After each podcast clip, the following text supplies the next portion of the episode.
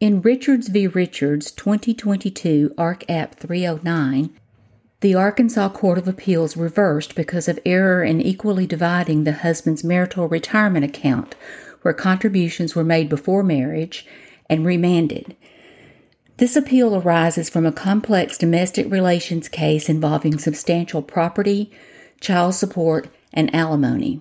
The wife was a homemaker and the husband a certified public accountant.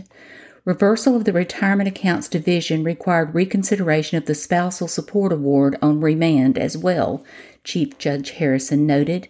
Quote, Regarding the financial accounts, the court found that Andrew's Ameritrade IRA worth approximately $95,000 is non marital property.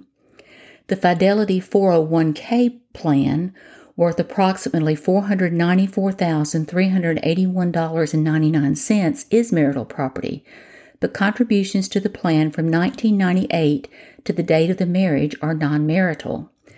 Then, however, the court ordered that the entire balance, including the non marital contributions, be divided equally between the parties. For his second point on appeal, Andrew asserts that the circuit court erred in treating the Fidelity 401k account as marital property after the court also found that contributions made from 1998 to the date of the marriage were non marital. In its remarks, the circuit court found the Fidelity 401k plan that was started in 1998 when the defendant started working at BKD is marital as to contribution and increases since the parties' marriage but his initial contributions made between or any time prior to the marriage of the parties are non marital, the defendant's non marital property.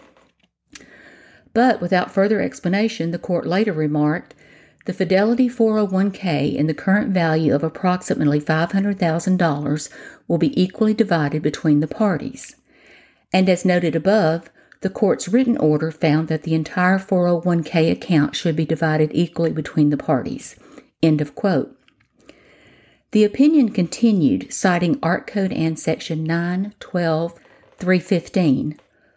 Quote, Here the circuit court found that the account was partially non marital, but determined that it should be equally divided in order to achieve an equitable division of property.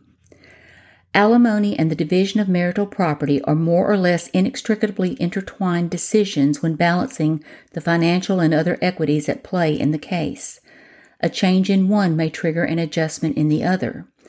Because we are reversing the distribution of the Fidelity 401k account, we also remand for the Circuit Court to reconsider the alimony award that, curiously, awarded all of Andrew's disposable monthly income to Tracy while accepting Tracy's view of Andrew's finances.